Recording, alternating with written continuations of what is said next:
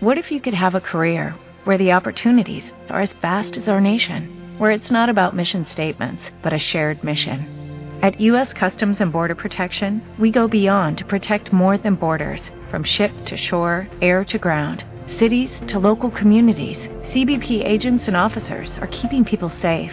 Join U.S. Customs and Border Protection and go beyond for something far greater than yourself. Learn more at cbp.gov/careers. Blog Talk Radio. Blog Talk Radio. Colder. Why we can't go outside and play today? Baby, because there's too much happening out there. We got misguided people in this world who turn to violence and use guns, and sometimes innocent people like you and me get caught in the middle of it. Well, what's wrong with them? Baby, I don't know. They need changing a lot. I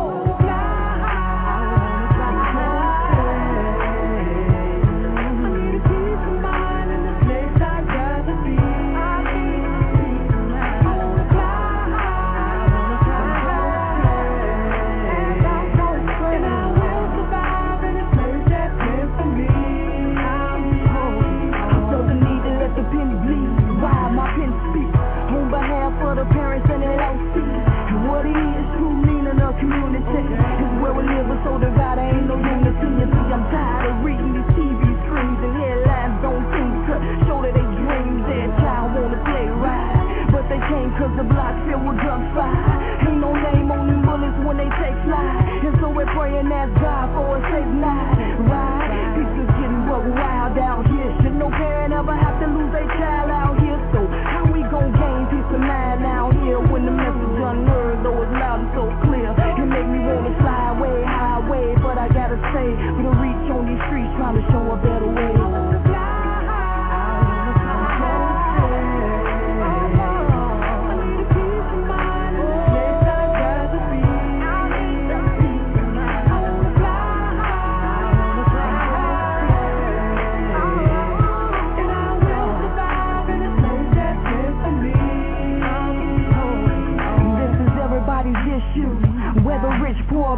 white, man, woman, still it'll you. Violence ain't racist, death come in their faces, complacent. Till it hits home, that's when you taste it. And all of these murders and numbers unheard of, for reasons unheard of, account for a third of crimes just committed. You hear, but do you feel it now? Me and my people stand strong until they get it. Tell the streets to put the thumpers down. Let's build a foundation here on common ground. And know that we won't stop until that peace is found. Silent cry through the night, can you hear that sound?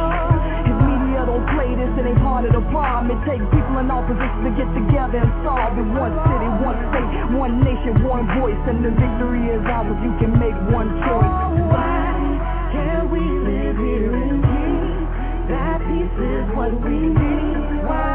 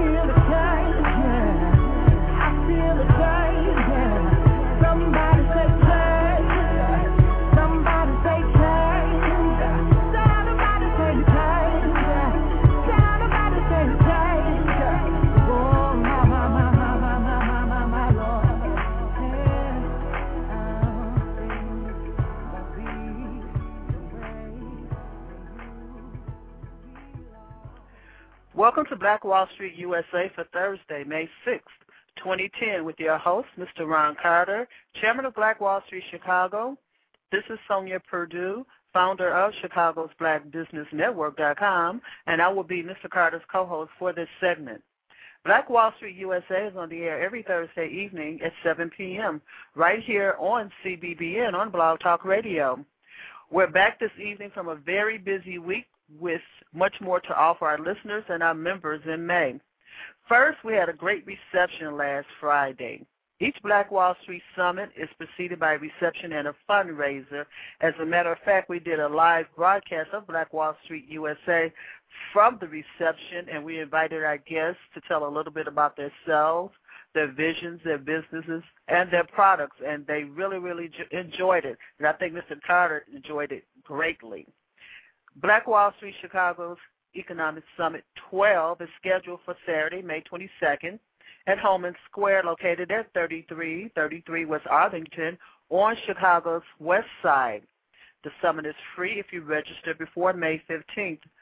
Uh, if you did not know, we have three Black Wall Street districts in Chicago the 75th Street District, Madison District, and the Stony Island District. We want to reach out to all of the areas that we can.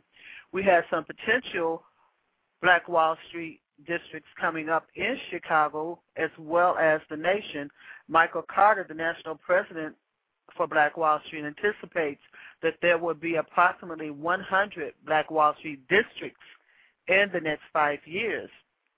But if you would like to res- reg- register for our summit on uh, May 22nd, call us at 312-624-8351, 312-624-8351.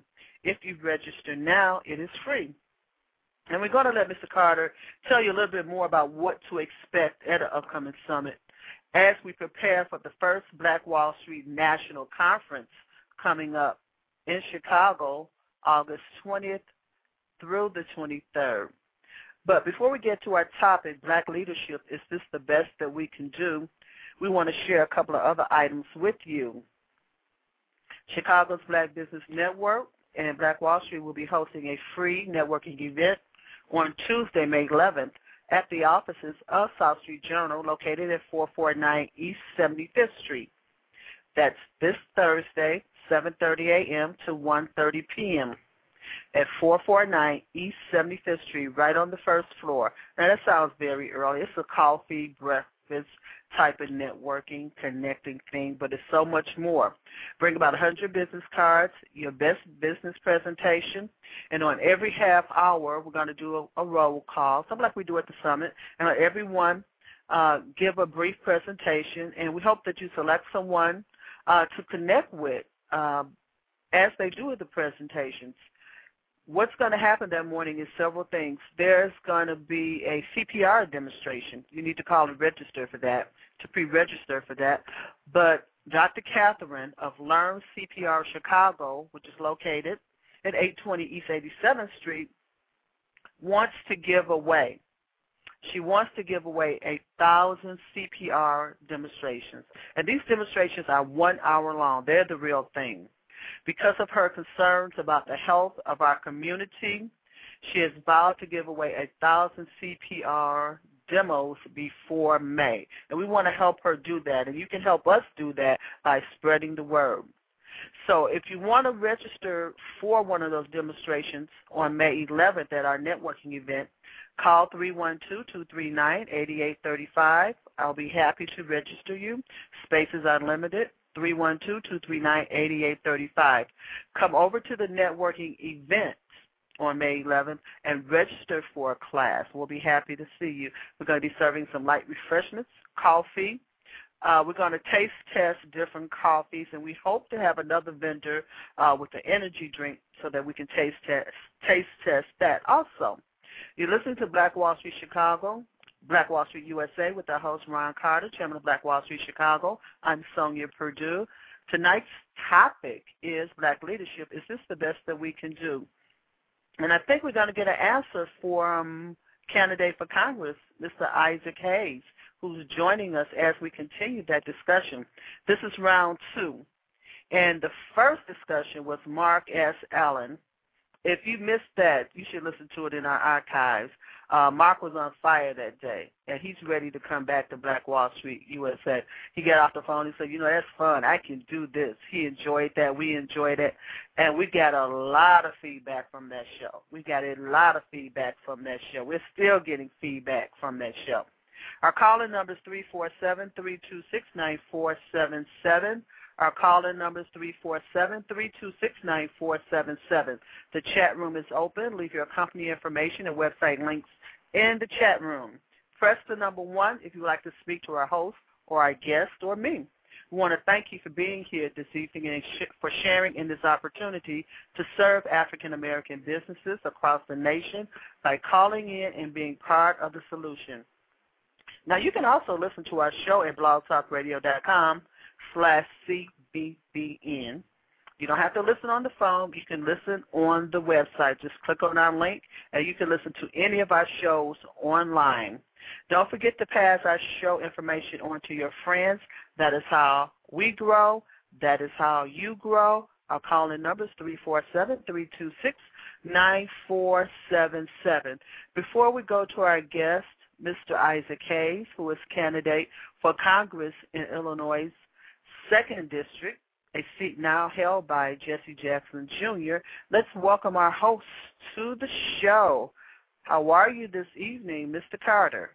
Hi, Sonja. How are you and our listeners on this uh, Thursday evening for the Chicago Black uh, Business Network, uh, hosting with uh, the Black Wall Street? Um, I'm great, feeling good, energized, regardless of it's the end of the week. It still is a hump week. It don't seem like a Thursday. It seems as though it's still a Monday where we're just getting started. And how are you doing this evening?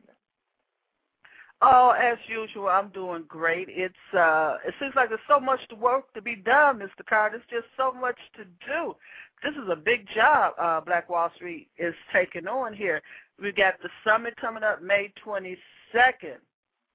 Right. Uh, tell us a little bit about that. Just briefly, what's going on at the summit? I know y'all guys had a meeting. I missed it, but what's going on with the summit on May 22nd? Well, this summit um, uh, for uh, for May 22nd is really a prelude to establishing the national agenda, in which Summit 13 taking place August the 20th through the 23rd.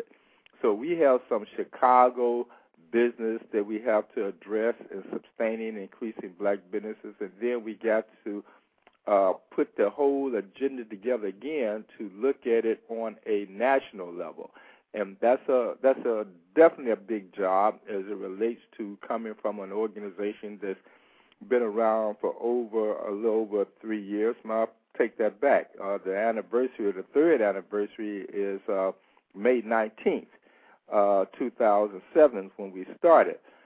So the agenda is very intense. Uh, we have maybe about seven agenda items that's going to be on May 22nd, and that consists of our Black Wall Street districts, uh, black contractors in the neighborhood, a legislative agenda of uh, uh, raising the question of black versus minority, uh, the the employment uh, issue, the Chicago overall, looking at what is Chicago going to look like in the year 2040, and what's happening now as far as black businesses uh, to prepare for that plan of Chicago. And then again, it's not just Chicago; it's the nation. How are we being preparing uh, to face 2040, and what are we doing now to plant those seeds? And so it's about sustaining and increasing the businesses that we have now, but it's also looking at what we're going to do to secure the future for the 24, 2040. And then we have some uh, products, black products, that we feel as though that if there is a parity of blacks in a particular community, then these big box stores, such as a Walgreens, a Target, a Walmart, they have a responsibility to trade and to put these products on their shelves. So that's another issue that we have talked about some time ago, and we're getting ready to follow right back on the products that blacks produce as well. So the agenda is always uh, intense, and the resolutions keep coming, and we keep uh, putting them out there and engaging the community to pass resolutions on making things happen on that moment opposed to what we want to do. So yeah, you know the agenda is intense and you know being the, our summit coordinator, it's a lot of it is falling right on Sonja's lap. Thank you very much, Sonja, for stepping up to the plate. Don't you feel good about it? I feel great about it, Mr. Carter. yeah, go ahead and put me on that spot. I feel right. great about it. Uh, it's you know I, I love a challenge, it's, and it is a challenge. If any who whoever is listening, if you listen to all those agenda items, each and every one of those agenda items is a huge test in Oh, and of itself. Definitely. If Black Wall Mhm. Street took one of them, it would still Mhm. be tremendous. If they took the job issue, it would still be tremendous. If they took the parity issue, it would still be tremendous. So as you ch- take on every one of these topics, every one of these Right. agenda items, it's a this it's a tremendous job, but it has to be done, and it have to, it has to be addressed. And I and I'd like to say uh, we do appreciate Mr. Carter over here at Black Wall Street, Chicago. This is a huge job, and as a matter of fact, we can't do this without you. We can't do this this without you. We're reaching out to the community. As a matter of fact, uh, Ron has confirmed this week that Black Wall Street is going to have an open board and committee meeting on Tuesday, May 18th at the South Shore Library, located at 2505 East 73rd Street. And we're going to continue to get those invites out. We're going to leave some flyers over there at the library because Correct. we want you to come and not listen and not watch, but be a part of it because it cannot be done without you. This is so important. Uh, tell, can you tell our listeners just how important it is for them to come in and be part of the board and committee meetings, and not only of the summit, but during the interim every week, Ron? Well, I think the difference about uh, Black Wall Street, and as we discussed in our meeting today, is that we have the responsibility of not of a organization, but of the responsibility of a Black Wall Street movement. And we're using the term Black Wall Street just as many people use the term African American is that it don't belong to anyone. It belongs to whoever accepts that title as an African American. So people accept the title Black Wall Street as it relates to them. You know, you have Black Wall Street games, Black Wall Street uh, um, rappers, Black Wall Street records, Black Wall Street financial services.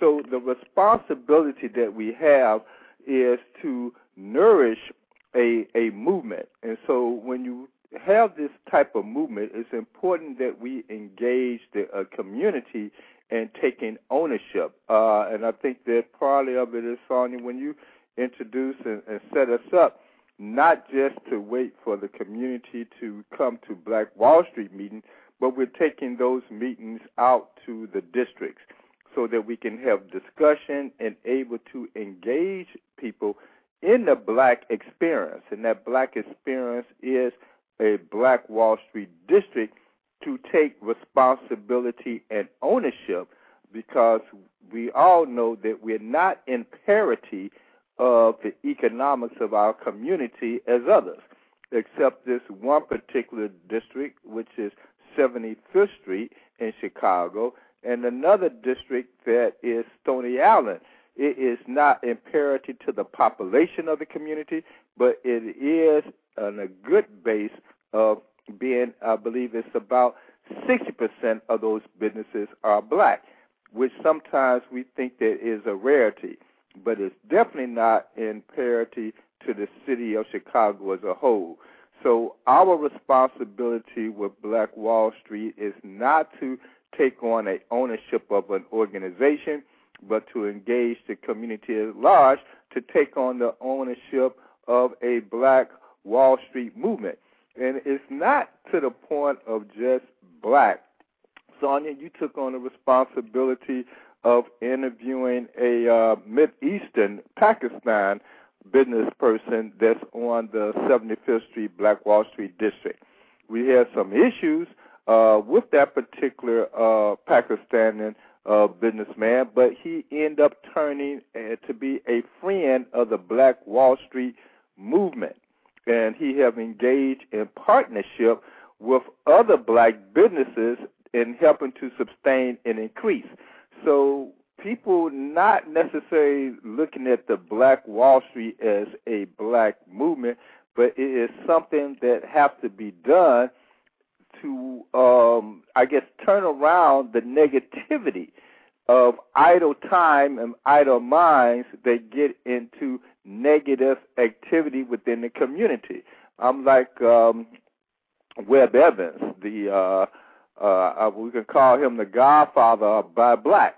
He said, if we take care of the economics in our community just like others, we will not see the violence, the crime, and the drugs that is uh, being filtered into certain parts of our community. So it's not a Black Wall Street organization, it's a Black Wall Street movement in that we are engaging by coming out to these communities and having somewhat of not just a hearing, but we're also having a hearing of participation to make this happen. So, as you say, Sonja, it's not a a, a small task. Uh, we have a long way to go reflecting on many of the topics that was on the Chicago Black Business Network. I've gained a lot. I learned a lot. And we hope that other people to come on in and especially with our topic tonight, black leadership.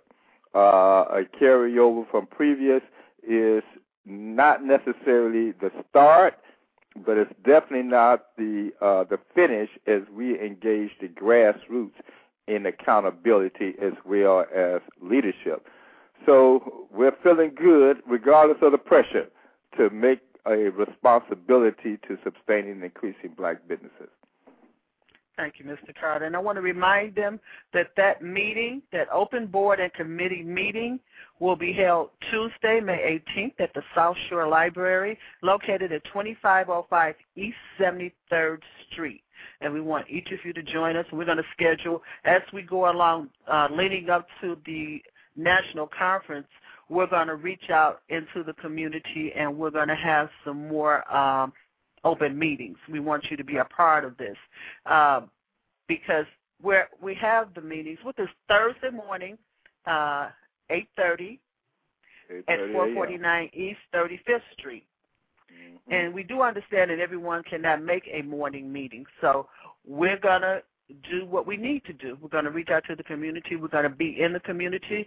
We hope to do Avalon coming up uh, on the 24th, and we hope to uh, go to the west side, reach into the heart of the west side. Mr. Carterfield was checking the list of libraries, and he's saying there's only two libraries right in the heart of the west side. We're going to check into that a little bit further, Mr. Carter, uh, and right. see if there is indeed a disparity there uh, in those locations. But we're going to look a little further in that. You're listening to Black Wall Street USA with your host, Ron Carter. Chairman of Black Wall Street Chicago. I'm Sonja Perdue, founder of Chicago's Black Business Network.com. Join us today and touch the world. Our call-in number is 347-326-9477. The chat room is open. Leave your company information and website links in the chat room.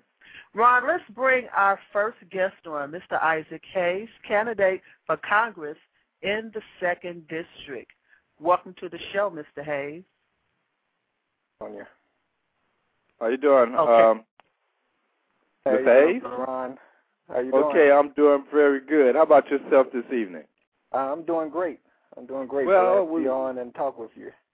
Right. Well, we, we appreciate that, um, and thank you for also from coming to not only uh, the summit, but you also came to some of the Black Wall Street uh, committee meetings as well. And um, so you're keeping your eye on Black Wall Street, as I know that you have to be keeping your eye not only on the uh, second district, but the city as a whole, as you're running for uh, congressman of the second district.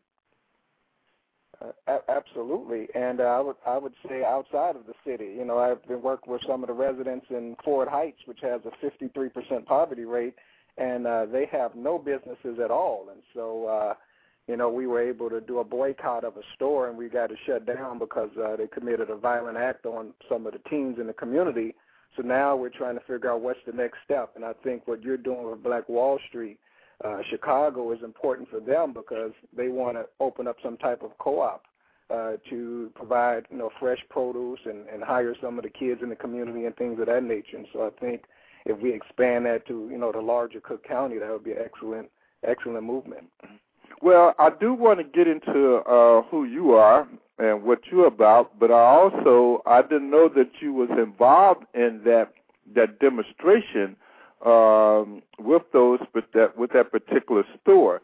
Uh, now, can you give me a, a little, um, you know, for our listeners, a little background on uh, what that consists of, or what happened? It was, was uh, a, brother by the name of Hakima. Uh, his son, who was 14, and a couple more boys I guess went in the store and uh, the, you know the, the liquor store because that's all they got in Ford Heights is, is a couple of liquor stores and one gas station, and uh, I guess they was probably ta- taunting these brothers because they weren't from uh, our community. And uh, long short of it is that you know they end up locking the door uh, of the store and uh, assaulted the uh, uh, Mr. Hakima's son, and so uh, they reached out to law enforcement and to the you know, Ford Heights village officials and really couldn't get any justice, and so they decided to stand out on Lincoln Highway in front of the store and right off of uh, uh, Bishop Ford and uh, boycott it, and, and they did that for about two two weeks or so, and and finally the uh, Cook County um, uh, Board of Health came in and, and shut the store down, you know, because of some code violations. But it was really a testament to the tenacity and, and refusal of the community just to be uh, looked over and accept any kind of treatment. And so, uh, you know, we were out there protesting with them on a couple of Saturdays, and we submitted a few press releases that were able to get the uh, the father on some radio shows and things of that nature to tell his story. And, and in this case, the people won. Mm-hmm. So, could you, um, as as the, the subject of our uh, program is about black leadership, how do you illustrate exactly what happened? Because it wasn't initially a particular known black leader that took that lead. But so, how do you describe what happened based on was there leadership or was that leadership that developed upon an issue? Yeah, I, I would say it was an issue-oriented uh, leadership, and that you know the father took the the uh, ship by the helm, and the community came out. I mean, you could see literally hundreds of people uh, out on on Lincoln Highway with signs, and you know they had barbecue grills out there to feed the people, and they was passing out literature as the cars stopped at the light. I mean, it was a real operation, and so the father took the lead, obviously. Uh, but I would say it was a, a citizen movement, and I think it's what you're trying to encompass is that there's no one figure or person uh, you know, who's going to take the mantle and sort of be the person we all follow. It, it takes a community effort. It takes the all hands on deck because we all have something to contribute. And I think, you know, the saying is that, you know, we're stronger uh, together than we are in a few numbers. And so I, I just try to encourage, and I think this uh, Ford Heights incident was an an opportunity for people to see that uh, when we work together, we all become leaders and not have to rely on one individual. Mm-hmm. Well, we definitely have to get. We did not get that press information to South Street Journal newspaper, but I definitely want to follow up with you because we definitely want to get that in our newspaper based on that that move that actually uh, uh, not only the frustration but took on implementation through frustration. Um, if we can, um, Mr. Hayes, I think when I first uh, met you and I first heard your name, naturally eyes bucked and said, "Who?" Uh, I guess almost as similar to when I state my name, Ron Carter. Uh, but who is uh, Isaac Hayes, and can you give us a background on who you are and what you're about to do, and especially taking on a particular, if we would say, leadership in the uh, black community? Yes, I uh, was born and raised on the south side of Chicago. I grew up on uh, both sides of Woodlawn. Ended up graduating from Hyde Park and ended up at Illinois State University, where I became a member of the Black Student Union and was the leading voice on campus for African American students. It, it was there at Illinois State that I got my first taste of uh, public service and, and advocacy on behalf of our people. And after I graduated with my degree in information systems, I came back home to Chicago and uh, began working with inner city youth at the uh, Apostolic Church of God, which uh, was under the pastorate of Bishop Arthur Brazier, now Dr. Byron Brazier. And uh, 2006 started my own organization, Heat on the Street Ministries, which is really targeted toward uh, troublemakers, the guys in gangs, uh, going into prisons and county jails and ID homes, speaking with our people to try to encourage them to turn their lives around, going to uh, trouble boy schools and, and speaking with them uh, in their language to try to get them to value education and to put the guns down and, and pick up the books. And so uh, did some professional work in uh, the mortgage industry and in the uh, sales industry and ended up uh, three years ago getting hired at Apostolic uh, to get paid for what I was doing as a volunteer. And so um, that's where I'm currently employed with their youth ministry. We provide uh, religious programming, educational programming, cultural awareness programs for about 3,500 youth, and I would say 99.9% of them are, are black. And uh, just decided that after, um, you know, uh, giving away food and clo- clothing to the homeless, uh, feeding the poor, I felt like it was time to take my service to our community to the next level, and that's when I decided to uh, run for Congress because I feel that after 16 years, when you have a Ford Heights with a 53% poverty rate, when you walk through Dixmoor or the Seventh Ward or the Sixth Ward of Chicago, we don't see much economic development in what I call community economies, where black people own the businesses and hire people from those communities. Uh, then I think we need a change of leadership, and I believe we can do better. Mm-hmm. So, with taking the idea of leadership uh, versus or in relationship to elected officials, um, meaning that, in my understanding, elected official mean representation.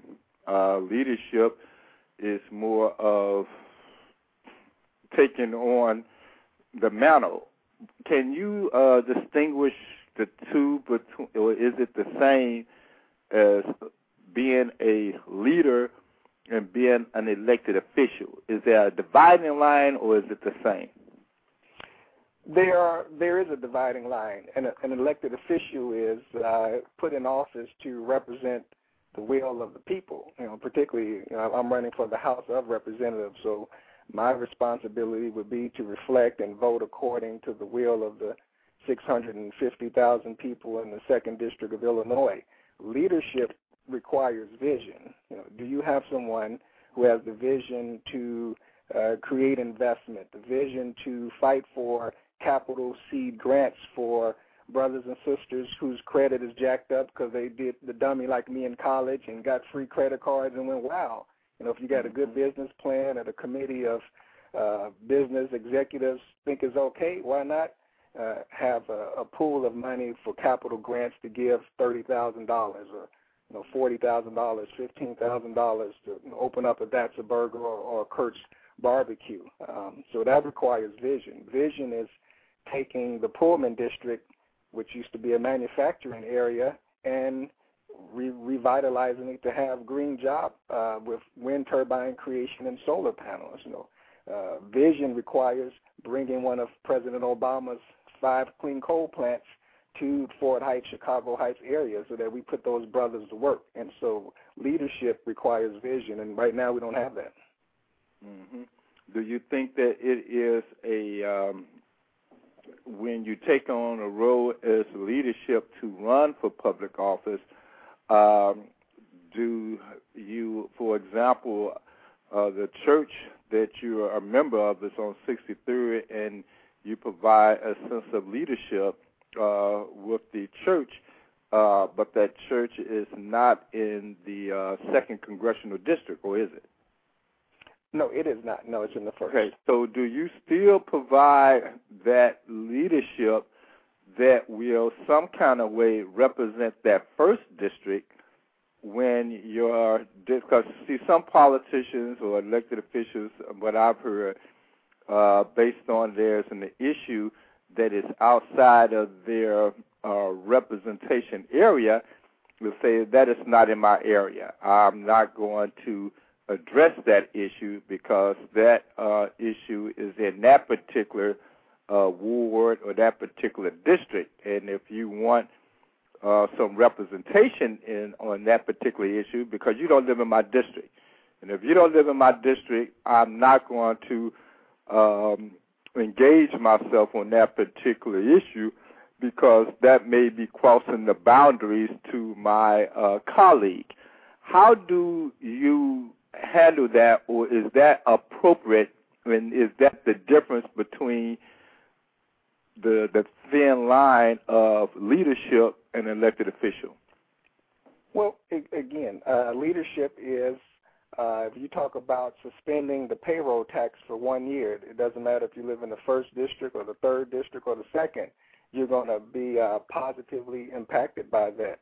When we talk about uh, allocating federal dollars for a choice, where that your kid can now go to a charter school or the parent can be reimbursed for homeschooling or sending their, their child to the parochial school like a Salem Baptist Church or House of Hope which has their own parochial school, those parishioners can now have dollars that would pay for their child's education to go to a a, a church's uh, educational system that they patron. So there are policies we can put in place that are not specific to a particular district and broadly impact the greater community.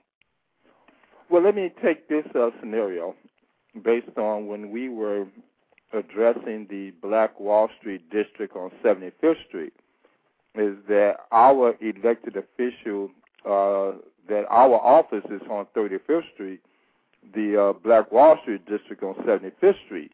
And as we approach um, Representative next door to us, Will Burns, about supporting the Black Wall Street district on 75th Street, he took the position that it is not in my district, that I wouldn't want to help pass some legislation, even though it is a right legislation and it's a just legislation. excuse me. I'm not going to address it because it's out of my district. Do you feel as though, upon being elected congressman of the uh, uh, of the second district, that there are certain legislative issues in, say, in the first district or the seventh district that you feel as though will be crossing the boundaries to address it when it's in your colleague's district? And I'm asking that question based on leadership versus the role of an elected official. Right. Well, you know, one of the things when I talk with you know potential supporters who are not you know members of my district or who don't even live in the state of Illinois, you know, my vote in Congress impacts every American citizen. Uh, so whether, like, so you're in the second district, whether you're in California's 10th, every vote I, I cast in Congress impacts everybody. But if we take your specific scenario there, um, I would support the Black Wall Street, uh, even though you know 75th and and, and uh, Cottage Grove is not in my district, uh, but it's in the first. But I would support that endeavor uh, because a clear example of that is the the Harlem uh, children's zone. Uh, we're now doing that in, in Woodlawn. Our church is doing the Woodlawn Promise Zone, and we're collaborating with them. So if we're able to get a Black Wall Street movement started on 75th and Cottage Grove, we can then partner with them to get it on 75th and Exchange and learn from your best practices, learn from your you know ups and downs, and we can make 75th a, a longer strip as opposed from a, you know, a King Drive to Cottage. We could take it all the way across to the lakefront. And so I would be willing to invest in another community to eventually replicate that in my district as well, particularly if it's successful. Mm-hmm. Um, let's talk, if I can, to talk about leadership again and black leadership versus leadership. Um, there is an instance, and I will take myself in position of being uh, initially starting off being a newspaper publisher. And as I continued to publish a newspaper, as time went by, I felt myself becoming to be a black newspaper publisher. Um, how do you engage yourself and distinguish between being a black elected official and just an elected official? Well, or do you? Yeah, we uh, I, I, I you know, as as a conservative, you know, we try not to uh, be specific to race. Not not that we ignore it. You know, I'm a member of the Black Student Union. I attend a predominantly black church, and you know, I refer to myself as a black Republican, black conservative. So, um, you know, we're all aware of that. But you know, when I look at my district, obviously there's a Hispanic population I would have to represent. There's a you know Caucasian uh, population I would have to represent, as well as some other ethnicities. And so, as a legislator, a federal legislator, um, I would have to represent the entire district. Uh, but there's certainly an affinity and appreciation for uh, the black community because I am black. I'm more sensitive to the issues of the black community. I know the problems and the pitfalls uh, that our community experiences. You know, my mother was shot and left for dead. You know, she's alive, thank God. So I I know firsthand about poverty and, and growing up in the hood. And so uh, while I am here to represent everybody, I believe my experiences growing up in Woodlawn will be beneficial to the black community because I believe approaching issues that have lasted for 40 years with a free market conservative approach will make a difference because it'll be a new leadership approach to a problem that have plagued us for four decades. Mm-hmm. So then um, the other, uh, I was on an elevator maybe about a couple of weeks ago, and it just uh, in the uh, the county building, going up the elevator, and all of a sudden somebody said, "How you doing, Ron Carter?" And I looked up, and it was uh, Commissioner uh, Tony Peraica. I knew um, that. yeah, how you know I was going to say that? I knew that. yeah. Oh, well, did you hear about that conversation I had no, with him? No, I, I, I didn't. But as soon as you said commissioner and somebody saying, well, I, I knew who you were going to say. oh, okay. Well, on that elevator, we was going up the elevator uh, with um, with a crowd of people on it. Uh, he did bring up the question. He said, uh, I don't know when you black people are going to hurry up and get it together and realize that the Democratic Party – is not going to be uh, sensitive to you all's agenda. And until the African American realize that and come on over to the Republican Party, uh, you're going to continue to see and witness the same results.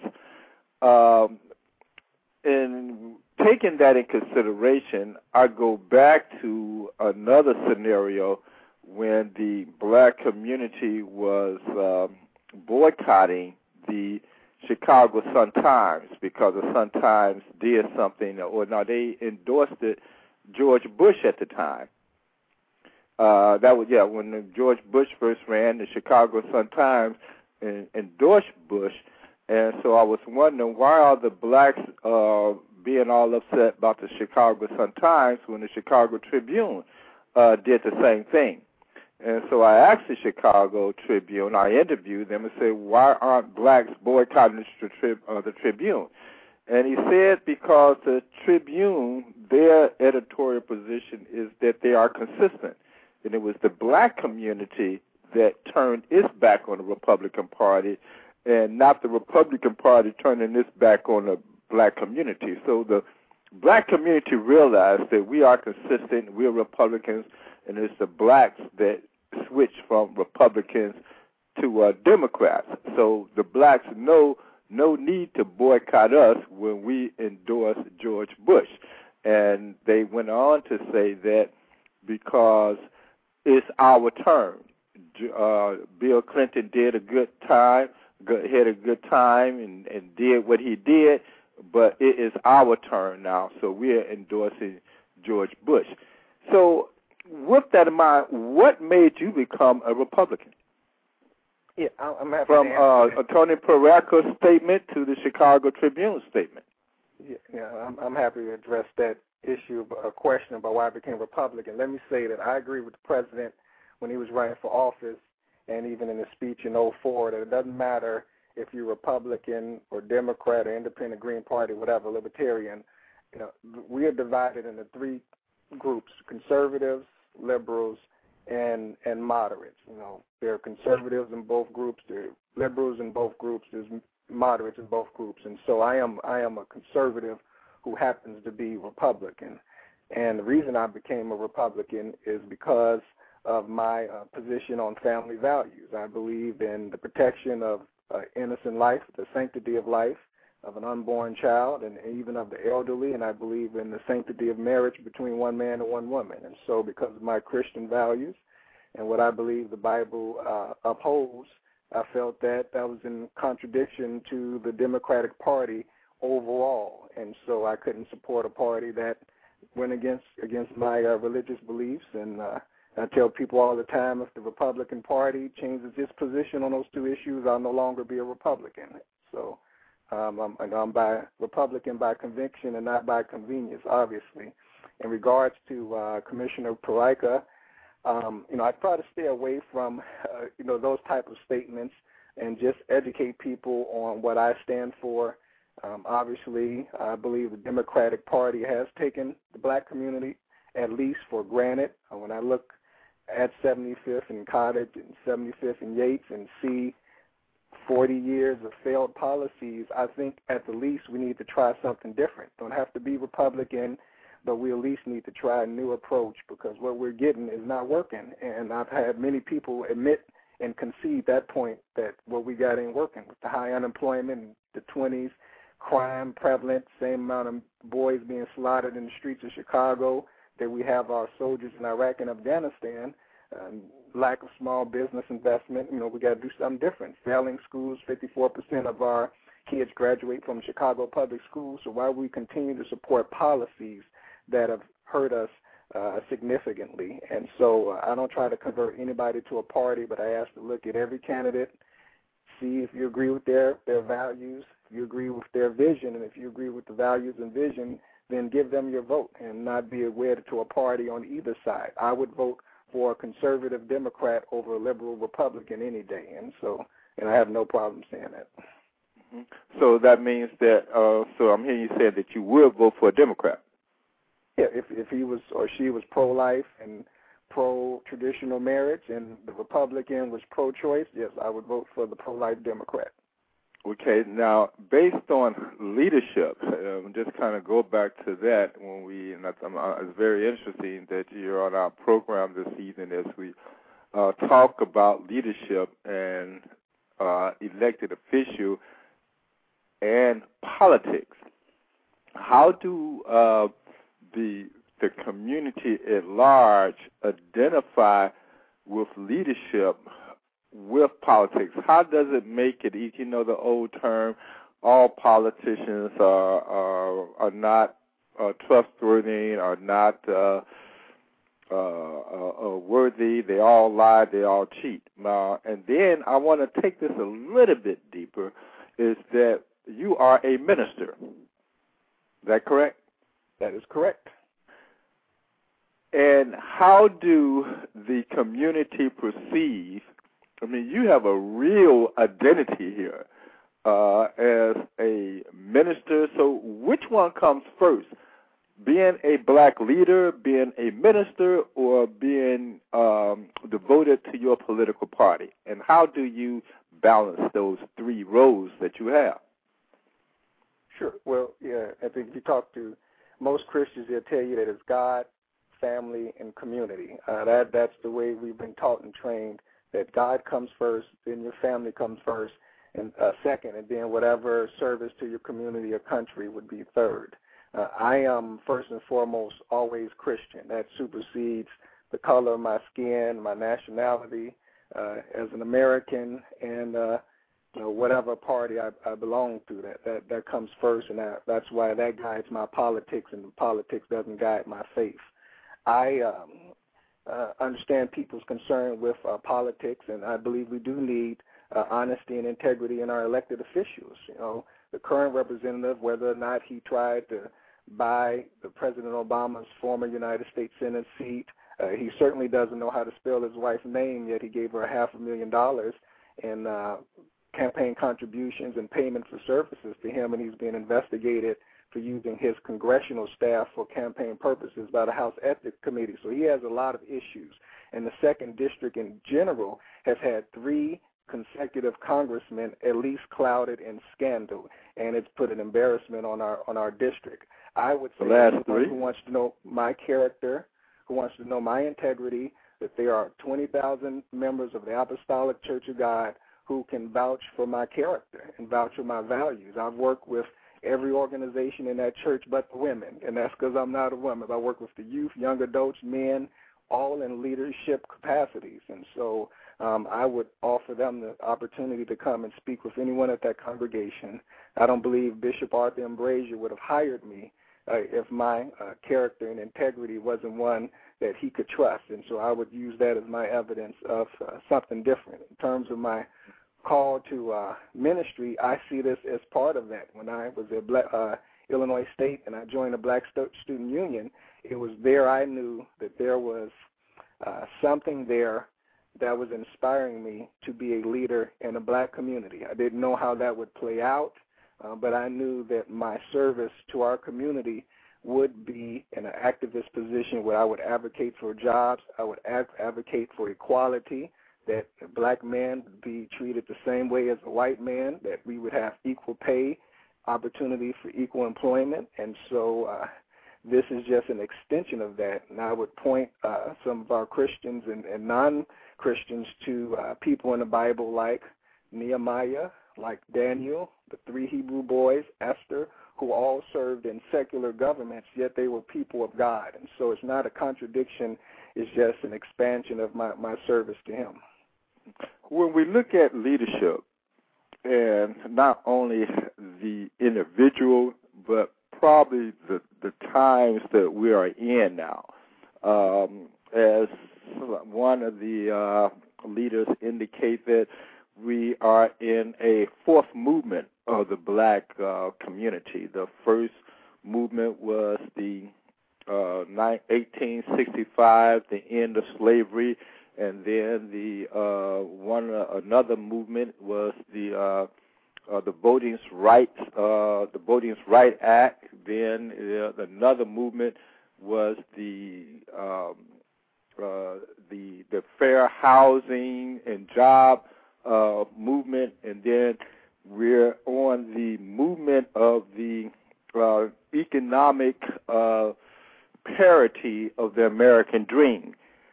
Uh, does movements influence leadership, or do leadership influence movements?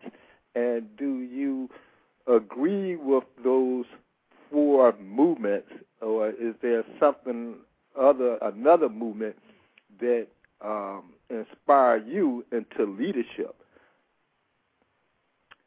Uh, well, Was that a fair I, question? I, I think I, I would say this. Let, let me speak from um, my end of the track here on the on the on the black conservative black re- Republican spectrum. This year we have uh, the most black candidates uh, in, the, in the history probably of, of the uh, nation running as re- Republicans who are black. You have some who are doing exceptionally well, uh, like Allen West, Lieutenant Colonel, Lieutenant Colonel Allen West in Florida, uh, Ryan Frazier in Colorado, who have a great chance of winning uh, their elections. And I say all that, and when we talk about movements inspiring leadership, is that President Obama's election, uh, whether or not you agree with his, his politics or not, uh, proves that color is not a barrier to achieving uh, high heights. And there were many people, many who were black, that never thought white people would vote for a black president. But he had a good number of white Republicans that voted for him. It was just, was not just all uh, Democrats, and it was not just all black people. It was white Republicans who supported him because they wanted something different. He represented change, and I use that as an analogy that many black Republicans are running this year across the country because just as people didn't think whites would vote for the president, President Obama, there are people who think black Democrats won't vote for a black Republican. But his election inspired so many people to say, you know what? What do I have to lose? I've worked in the community, I've served my country, and I'm willing to stand up and fight for what I believe in. And if I sell my message to the community and to the voters, I believe in the end they'll vote based on the person and not on the party. And I believe his nomination, his election, inspired other people to come out of the woodworks and attack their fears. Uh, but in terms of where we are in that continuum of, of black progress, if I can use that word, is I think we're at this place where it has to be a black ownership uh, society where we are controlling the businesses in our community. You know, when we don't control our mock market like black hair products, we don't control you know, nail uh, manicure, those services that are specific and unique to the black community, when you don't control that, then you're at a disadvantage. And so we need to take control of our own economies and our own markets, just like the Mexicans and, and the Mexican food and the Chinese and, and Chinese food. We need to gain control of our markets and develop what I call the community economy so that money circulates from hand to hand between residents and not get taken out of our community elsewhere. And so that's where I think this next movement is, is we're going to develop what do you want to call it, enterprise zones or whatever, but I like community economies where we're in control of our dollars and we're in control of our markets. Right. Well, that uh, analysis was from uh, Jesse Jackson uh, Senior, so I didn't want to uh, engage well, where it came from until afterwards. But let's um, let's take a break, and uh, I want you to hold on after this break because we want to engage a little bit more with you. Is that okay? That's great. All right, Sonja. I'm here. Thank you so much. You're listening to Black Wall Street USA with your host, Mr. Ron Carter, Chairman of Black Wall Street Chicago. I'm Sonja Perdue, founder of Chicago's Black Business Network.com. We'll be right back with our guest, Mr. Isaac Hayes, candidate for Congress for the 2nd District. Thank you for joining us, Mr. Hayes. We'll be right back. All eyes on Chicago, August 20th to the 23rd, as Chicago welcomes the first annual Black Wall Street National Conference. Joining us in our efforts in sustaining and increasing black business. To register, visit www.blackwallstreetdistrict.com and listen to Black Wall Street USA Thursday evening at 7 p.m. Central Standard Time on blogtalkradio.com slash CBBN. This ad was sponsored by Chicago's BlackBusinessNetwork.com. Join us today and touch the world. Welcome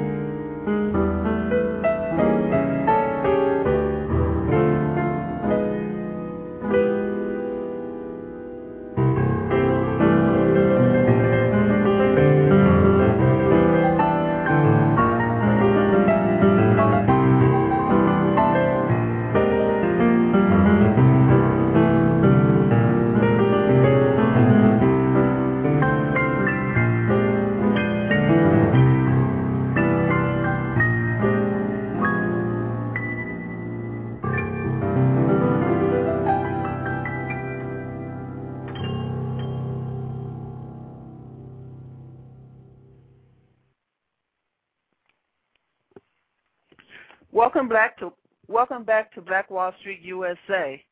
That was tenderly by Chicago's Black Business Network member Boise Queen. Come over and join us and be a part of all that we do on Chicago's Black Business Network.com.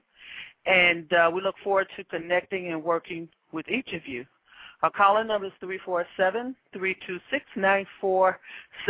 I think I got too relaxed on that tenderly. Uh, Boise Queen is a exceptional pianist and composer. Our calling number is 347-326-9477. If you would like a commercial spot showcased on Black Wall Street USA, give us a call at 312-239-8835. 312-239-8835. Let's go back to our guest, Mr. Ron Carter. And uh, Mr. Uh, Hayes, yeah. you still with us? I'm still here. Okay. Um, let me kind of jump right into the um, the subject matter of uh, we're still looking at this uh, leadership uh, but we're looking at it also as a political agenda, even as it relates to you. Um, and even as we look at the the legacy, if I will say, about the uh, your opponent, um, Jesse Jackson Jr. Uh, the leadership of him versus politics and if I can look at it from a a questionnaire that South Street Journal normally asks of candidates, is that have you met with uh, your opponent to discuss your displeasure? Um, we we have met, and uh, you know it was at uh, a community uh, uh, town hall forum, so we didn't have much time to uh, talk other than him agreeing to to do a debate with me. Um, but uh, I I have called his office several times and expressed my uh, displeasure with some of his uh, votes on certain issues that were you know up for for call. Uh, but I haven't had a chance to do that personally. Mm-hmm. So, do you look at the in in in, and in politics is if we look at politics the same way a businessman uh, count, uh, businessman counting money, and in politics, are you counting votes opposed to the message, or what comes first, the tailoring your message to the votes, or tailoring your message to a platform? I, I would have to say it would be the latter of the two if I had to choose between those. Um, I'm, I'm tailoring my message based upon, my convictions and how I want to lead this district. So when we talk about school choice, as you know, we've uh, fortunately been able to get uh, Reverend Meeks to support this initiative now and to see it as we see it. You know, that requires leadership. Leadership is not going along with the pack, but leadership is taking tough stances and making tough decisions uh, that the status quo does not necessarily embrace.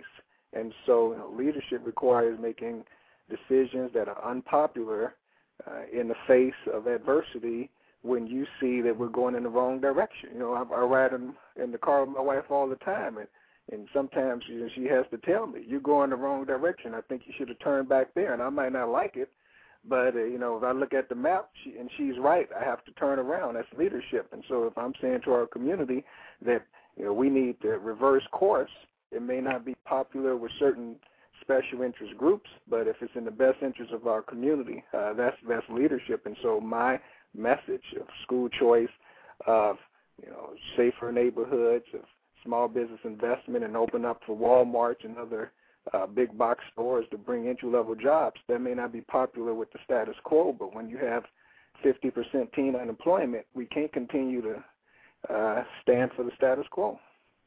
Mm-hmm. So, uh, looking at the might, if I will, and if that's a fair statement to say, of the um, uh, your opponent, uh, Congressman uh, Jackson, and as you look at uh, the trail where he has um, as has he built somewhat of a army of support uh, when it comes to Reverend Meeks, when it comes to even as far south of, I mean, as far as north as the uh, the, the the third ward, and as he kind of project himself with the uh, the leadership opposed to uh, the second congressional district. What are you think that? I mean, how did you assess that you are able to actually win?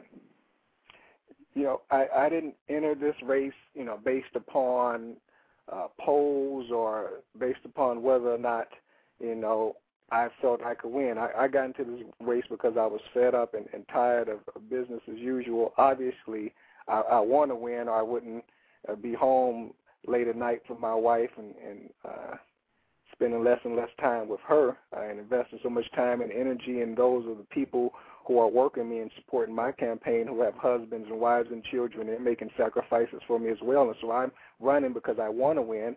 I believe we can win uh, because this year like no other is a, a year where people are unhappy with incumbents. And if you look after 16 years of him being in office, there is no substantive improvement that you can look to as far as job creation, small business development, schools, or crime. And that's why City News, a black newspaper out here in the south suburbs and Will and Cook and, and uh, Kane County, they endorsed me because they said that after 16 years, this guy has done nothing. And while we've supported Congressman Jackson in the past, we believe that Isaac Hayes offers a new and better direction. And so, uh, you know, you just can't run over your family name. You have to run over results. In 16 years, there's nothing we can point to that would give him reason to remain in office. Well, I asked uh, Congressman Jackson this particular question uh, uh, maybe about two or three years ago, and as he was uh, campaigning for the third airport of Peotone, I raised the question that um, what about Gary, Indiana? Uh, because of the Gary, Indiana is basically just as close to Chicago and the economic of black people that it will engage in um, and bringing all that attention to Gary. And based on that, the southeast side of Chicago will receive as much of the economic development because of its close proximity to Gary, Indiana. His uh, response was that uh, yes, there is a major um, uh, economic development that needs to be uh, done for Gary, Indiana, uh, particularly with the uh, the black uh, community that is there, but the Gary, Indiana is not in the second congressional district. And that is my agenda, not necessarily what this will be doing for the economic growth of blacks in Gary, Indiana. How do you respond to that type of uh, uh, position of his?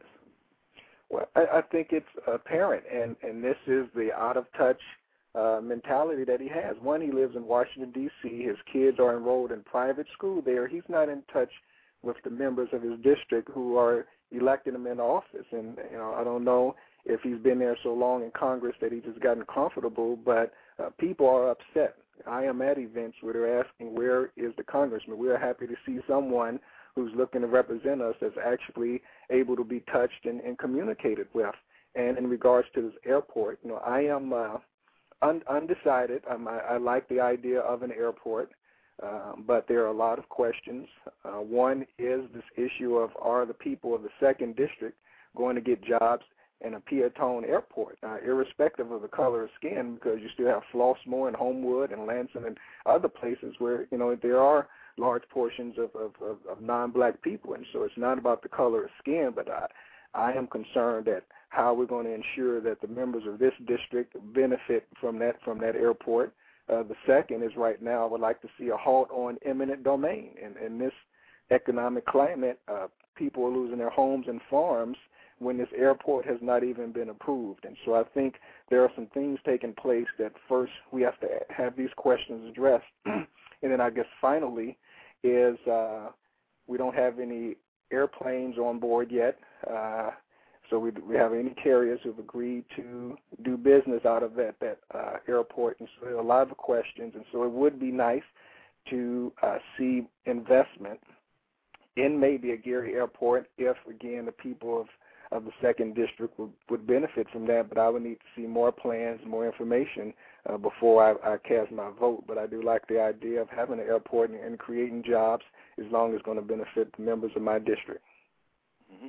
Okay, so then what? Even though you do cover the north, uh, I'm sorry, the uh, the southeast uh, end of Chicago with the uh, second congressional district, uh, do you see that there would be a fair representation of uh, economic growth and jobs if Gary Airport was more focus put on Gary Airport, or is that a a mute issue with you when we're talking about a third airport for the Chicagoland area? No, it isn't. Um, we talked about this earlier uh, with you know the uh, scenario you gave with one of the representatives who didn't want to invest in in the Black Wall Street 75th project. And so um, I, we have to look at the broader perspective. You know, it would be nice if I could ride to the Gary Airport as opposed to driving to O'Hare. I mean, that would be a lot more convenient. Uh, it would certainly be good to see people uh, put to work in, in the Dixmoor and in those areas of Harvey who could ride over and, and get jobs. Uh, but for me, the main thing is is the second district going to see some type of, of benefit uh, from from this airport uh, because we would be putting resources. I would like to see direct investment in the second district in addition to investing in a Gary and possibly a Peotone airport. You know, all both of those uh, scenarios are not directly impacted in my district, and I would like to see a combination of supporting those and putting jobs right here so people can you know drive you know two miles to work or catch the bus five miles to work and not have to go all the way to Peotone or to Gary. Mm-hmm. Well, um, asking that question uh, based on the uh, the agenda of Black Wall Street uh, as well, and that is because the uh, Black Wall Street Chicago have met with uh, uh, Mayor Rudy, uh, and and looking at that as becoming a Black Wall Street district, and so we're looking at the overall uh, uh, spectrum of uh, the city of Gary, uh, based on again looking at our name, Black Wall Street District, keeping in mind the relationship that we have with Arab businesses for a Black Wall Street district. Would you be um, inclined to meet with the mayor of Gary uh, and considering uh, those possibilities?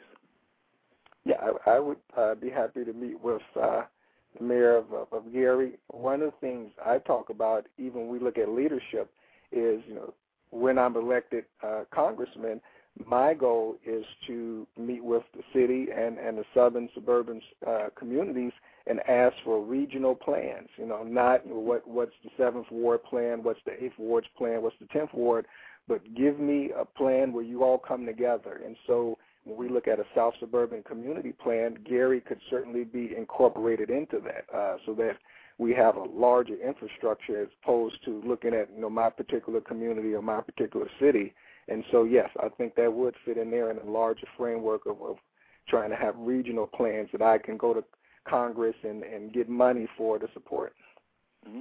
Well, as we get ready to uh, close out the show, um, I can give a scenario again as uh, Reverend Meeks ran for uh, Illinois Senate.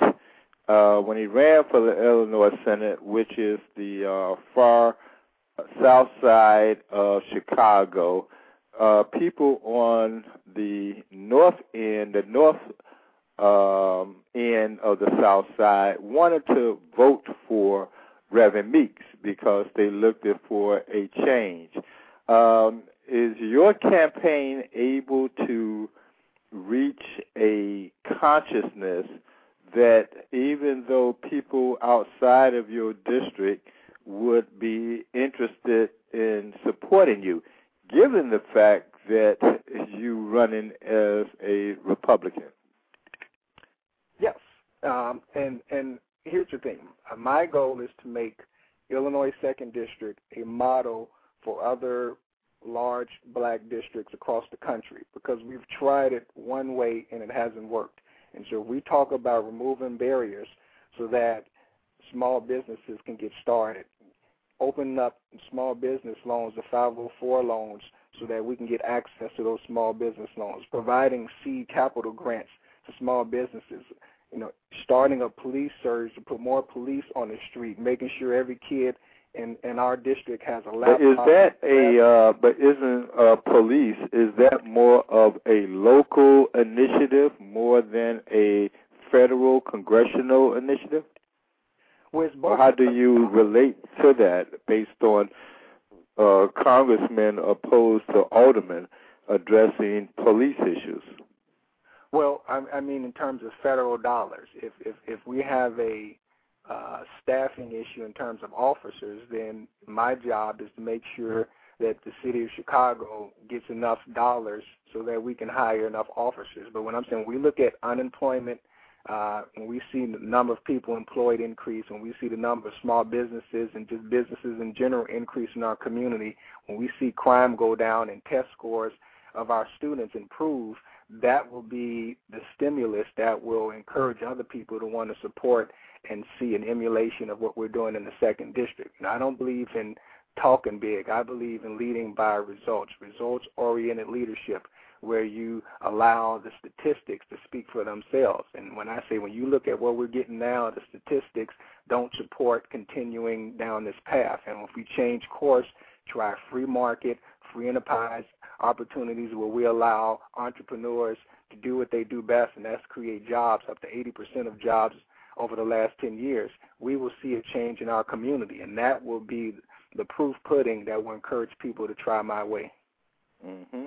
Okay, well then, as we uh, close out this show, and um, I would uh, entertain that we would like to see you at our next uh, summit that's going to be on May 22nd, and even to the point that not just having you as a participant at this particular summit, but to have you on the agenda as we look at the overall city planning and not just as a a candidate, but as in the capacity of a leadership that you are. Uh, and, and in closing out, do you have a uh, particular message that you would want to try to uh, have our listeners to um, uh, take in full consideration regarding your candidacy? Yes, and and thank you for having me, uh, Ryan. It's good to see speak with you again. And I think Sonja has uh, contact information for my staff, and if you, you all would give me that about the summit and some of the other items you mentioned, uh, we we will get started on that. Uh, my website is www.isaac honesty.com. It's I S A A C, the number four, honesty.com. This election is about the past 16 years, whether we want to continue down a path of failure or whether we want to try a new approach. You know, the definition of insanity, according to Einstein, is to do the same thing the same way and expect a different result. I'm asking for a two year attempt to hire program. Give me two years to show you how my vision for our district will be better than what we've gotten over the last 40 years. And if you don't like it, in two years you can get rid of me and we can go back to what we've gotten before. But I think we are our young people, we are our community, we owe those who have stomped before us the opportunity to do things better. I believe we can do better, and that starts by electing me in November as Congressman of the Second District. That sounds great, and uh, we do appreciate you being on our uh, program with the Chicago Black Business Network uh, with the Black Wall Street. We will reach out to you so that we can have you to have a platform and specifically as it relates to that uh, southeast part of Chicago, as you may know, that uh, the Black Wall Street has looked at Stony Island from uh, 71st Street to uh, 95th Street as a Black Wall Street district. Uh, that covers your district, is that correct? What part of 95th? Uh, 71st Street uh, on the north to 95th Street on the south, Stony Island. Yeah, yeah, yes. Okay, so we definitely want to entertain you in uh, addressing what can be of uh, a magnitude when we uh, officially declare Stony Island as a Black Wall Street district. Uh, I want to thank you for coming on, and I'm pretty sure that our listeners have had a good insight on what you're about and your perspective as leadership versus politics, um, and a little bit versus uh, your ministry as well. And again, Ron, if I may, before Mr. Hayes leaves, I want to thank you for being here, Mr. Hayes. I appreciate you taking the time. Let's just, if we can, Mr. Hayes, let's just take this caller on the line and uh, see if they have a question for you. Can we do that? Yes, we may. Okay. Caller from area code 773, uh, last four numbers 5195. Welcome to the show. Who's on the line? Hello, how you doing? This is Tyson Smith. How are you doing, brother Tyson Smith? I'm doing quite well. Great. Our subject this evening is black leadership. Is this the best that we can do? And we have a candidate for Congress, Mr. Isaac Hayes, uh, who is our guest this evening. Did you have a comment, Mr. Smith? Um, sure. Um, I most certainly do, and I appreciate um you giving me the insight to call in.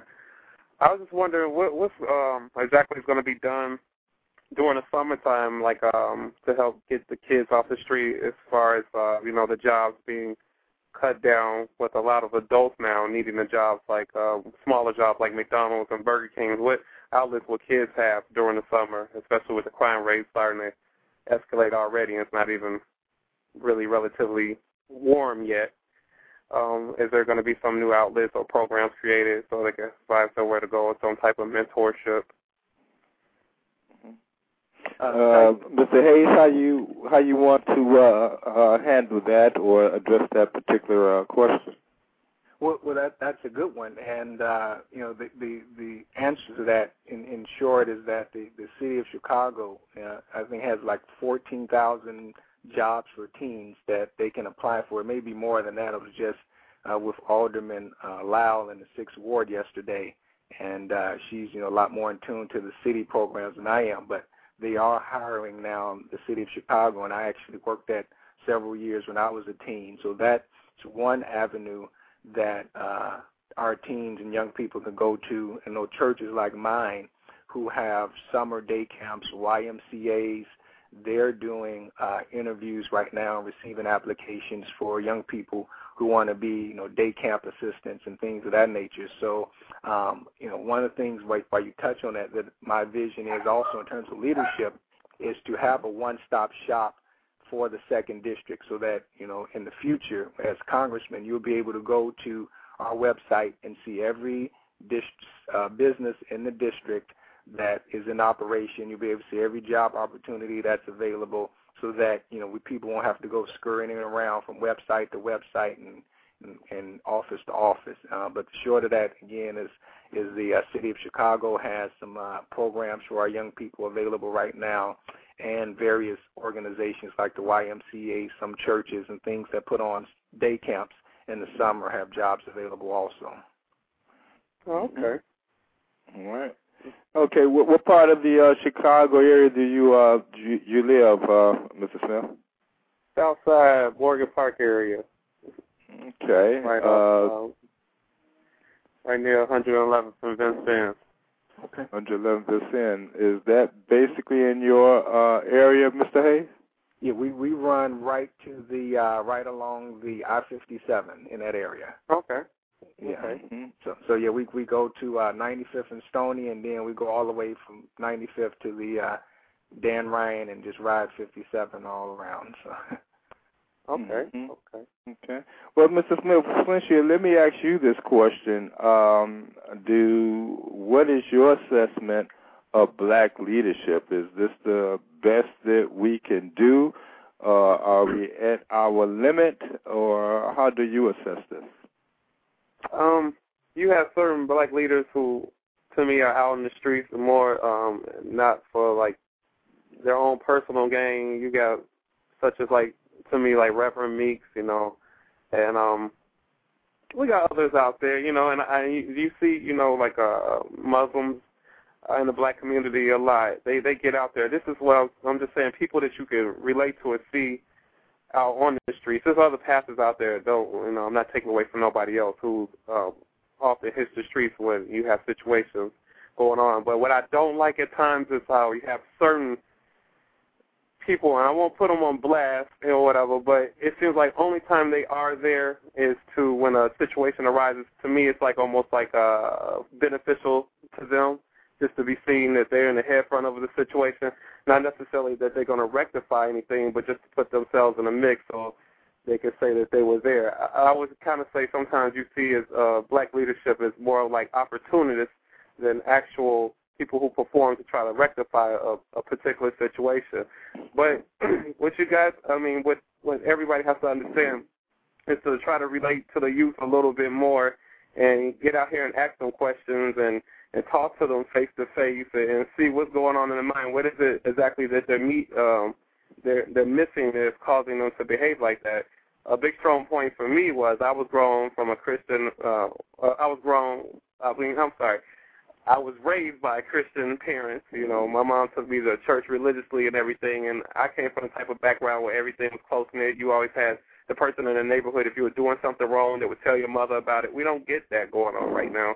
You know, everybody has the whole stop snitching campaign, and you know, I, I see that in two different lights. But seriously, if it, if it's a situation where you're seeing a child is getting um, hurt or, or something like that in your community, you you should speak up on situations like that. I think um, people are scared to talk, and I think some uh, some of our leaders are just scared to hit the pavement and get their hands dirty and get there in the trenches where the stuff is actually you know, going down it and scared to approach some of these youth, but that's what they need. They obviously need guidance. You got a lot of these uh, youth who don't have fathers in the home and and may need a role model to look up to. So instead of letting cable be their parent, you know, if we could get some leaders out there to actually talk to them face to face, that would be a good thing. Okay, very good. Thanks a lot for uh, calling in on the Chicago Black Business Network and the uh, Black Wall Street uh, radio block. Appreciate your call and definitely want you to uh, come back with us next Thursday. And uh, the same for you, Mr. Hayes. We welcome you to uh, come back to uh, the Chicago Black Business Network and come back to our committee meetings. In addition to you as well, Mr. Smith, where we meet every Thursday at 8:30, uh, as you have came to our uh, planning meetings and summits before. Uh, Again, we welcome you for being on our show. And uh, Sonja, where are we at? Where are we going here? Well, we're going to once again thank you, Mr. Hayes, and we will get back to you with the information on our upcoming events as we close out this show. And uh, Mr. Smith, we want to thank you for calling in. Well, Ron, this is where we at. We have some upcoming events here. Mr. Hayes was a great guest. He is a member of Chicago's Black Business Network now, and uh, hope to I started a, a political group this week. Hope he engages in some dialogue on our website. That would be great. You listen to Black Wall Street USA. Want to remind everybody, Ron, that we are having a networking event at the offices of South Street Journal Tuesday, May 11th at 449 East 75th Street. That's 7:30 a.m. to 1:30 p.m. Yeah, we're gonna get it started early. Come over, have some great coffee. We're gonna do coffee taste testing. We have a lot of different varieties. Uh, Java Joe, I believe, and some light refreshments. Uh, we're going to have uh, registration for CPR classes. Dr. Catherine of Learn CPR Chicago has vowed that she would do 1,000 CPR demonstrations before June. Bless her heart. That's quite a bit. and we're going to actually have uh, two hour long sessions of CPR that morning, but you need to pre register at 312 239 8835. I'll say that again 312 239 8835. Now, wanted you, wanted you all to know that South Street Journal uh, it's the office of Mr. Ron Carter. Ron Carter, which we don't talk about a lot, is the editor and publisher of South Street Journal. And we just taking over your office, aren't we, Ron? yes, you are. Yes, you we are. Just, but, we just taking over. Yes, CPR yeah, yeah, demonstration. Yeah. mhm. That's all right. That's okay. That's, Go ahead. Take it on over. But that's part of the outreach of Black Wall Street Chicago and, and Chicago's Black Business Network. We're not we're uh, Yeah, taking over, right? Okay, go ahead. No, it's part of the outreach. We're reaching out. Uh, Dr. Catherine is bringing the CPR because of her concern for health. We're also that day, we're quite busy that day. Wanda Muhammad of Channel 21 uh, has a TV show, Shaping Young Minds. She, if you have a teenager who has an interest in being part of that show, uh, she brings uh, the teenagers to do the interviews on that show for business people in the communities. She will bring. Uh, she's going to do a half an hour session as to what the guidelines and requirements are for that show. So if you have a teenager who's interested in being on that show, come over. You can register and get your uh, application form for the show. Yes, we're going to be busy that morning. Also, CEDA will be here. It's not too late to rentalize your home. CEDA will be here. Uh, they will be doing the electric and gas assistance program, which you need your driver's license, your social security card, and your electric and gas bill. And we can still give you assistance. It is not too late. It is not too late to winterize your home. If you have a home, you should take advantage of this program. And we're not finished yet. There's going to be an hour seminar. Uh, Black Wall Street Chicago's own Ernest Armstrong will be holding an intro seminar, Business from A to Z. So it's going to be networking and much, much more. And yes, Mr. Carter, it's part of our community outreach. Thank you so take much. over. A taker. We thank you so much. We appreciate it so much, everything that you do. You listen to Black Wall Street USA, and we're here every Thursday right here at blogtalkradio.com slash CBBN at 7 p.m. In closing, persistence is the act of continually pursuing something in spite of obstacles. I want to add something else. You know, we have a uh, screening coming up, Mr. Carter on May, yeah, on May 16th, before they die. Oh, and, correct. Uh, oh, yes, definitely, definitely. De- very powerful uh, documentary of Black Wall Street. Go ahead. I just heard the butt in and say that. That is a very extremely. I've seen it. I definitely need to see it again. It's real instrumental um, and inspirational of where we at and where we got to go, regardless of it happened in Tulsa, Oklahoma. It's a reflection of many black uh, cities across the the country, and it definitely takes your heart and it gives you that inspiration as you see it again. Uh, sorry about butting in on your commercial, Sonja, but that uh, documentary, that screening is very important for all to see because it is a hidden uh, historical moment that's happened in uh, the United States that a lot of people are just not aware of uh, of, of the might of the spirit of the uh, of, of the of the growth that black communities have done in the absence of where we are now. So yes, that's uh, May 16th, correct? That's Sunday, May 16th. Dr. Uh, okay. Brown and her husband, Chef Irving, will be hosting that event at 820 East 87th Street, and that's going to be from 5 p.m. to 8 p.m. And with the wine tasting and some hors d'oeuvres. And uh, the presentation is about an hour and a half, and we uh, have not confirmed yet, but we know that Ron Carter will also be hosting that segment, but we have not confirmed that the producer Reggie Turner, uh, head of the Tulsa project, may be in town that weekend, and he may join us for that screening. That's before they die, and uh, the the the trailer is before they die, the movie, and you can see a preview of that. But if you'd like additional information, call me at 312-239-8835, 312-239-8835. Also, you're welcome to come over and join us at Chicago's Black Business Network.com. There's no charge to come in. Events are all posted there, and uh, you can RSVP there. We're going to keep you updated on this. Spaces are limited for this screening. It has there has not been a screening in Chicago uh, for almost a year, so this is the first screening in quite a while. And you and uh, you're not surprised, Ron, but some people may be surprised when you mention Tulsa, Oklahoma, and one day in May, which was May 31st to June 1st, when 300 people died. People do not know. They do not know about this story.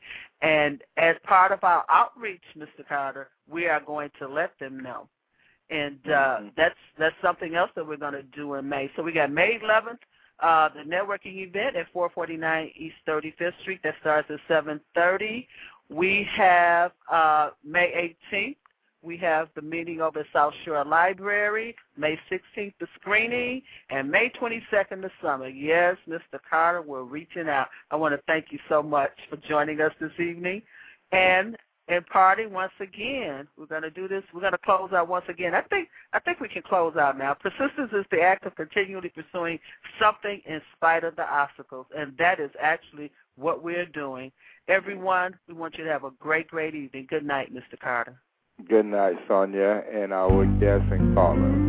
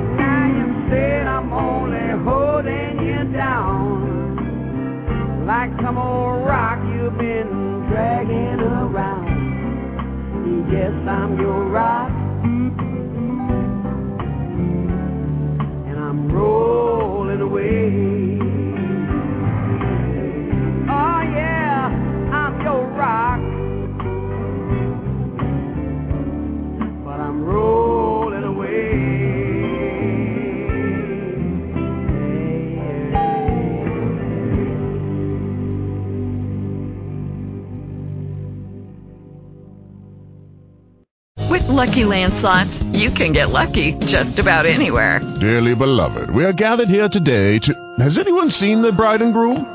Sorry, sorry, we're here. We were getting lucky in the limo and we lost track of time. No, Lucky Land Casino, with cash prizes that add up quicker than a guest registry. In that case, I pronounce you lucky. Play for free at LuckyLandSlots.com. Daily bonuses are waiting. No purchase necessary. Void where prohibited by law. 18 plus. Terms and conditions apply. See website for details. Hello, it is Ryan, and I was on a flight the other day playing one of my favorite social spin slot games on ChumbaCasino.com. I looked over the person sitting next to me, and you know what they were doing? They were also playing Chumba Casino. Coincidence? I think not. Everybody's loving having fun with it. Chumba Casino is home to hundreds of casino-style games that you can play for free anytime, anywhere, even at 30,000 feet. So sign up now at ChumbaCasino.com to claim your free welcome bonus. That's ChumbaCasino.com and live the Chumba life. No purchase necessary. VGW. Void were prohibited by law. See terms and conditions. 18 plus.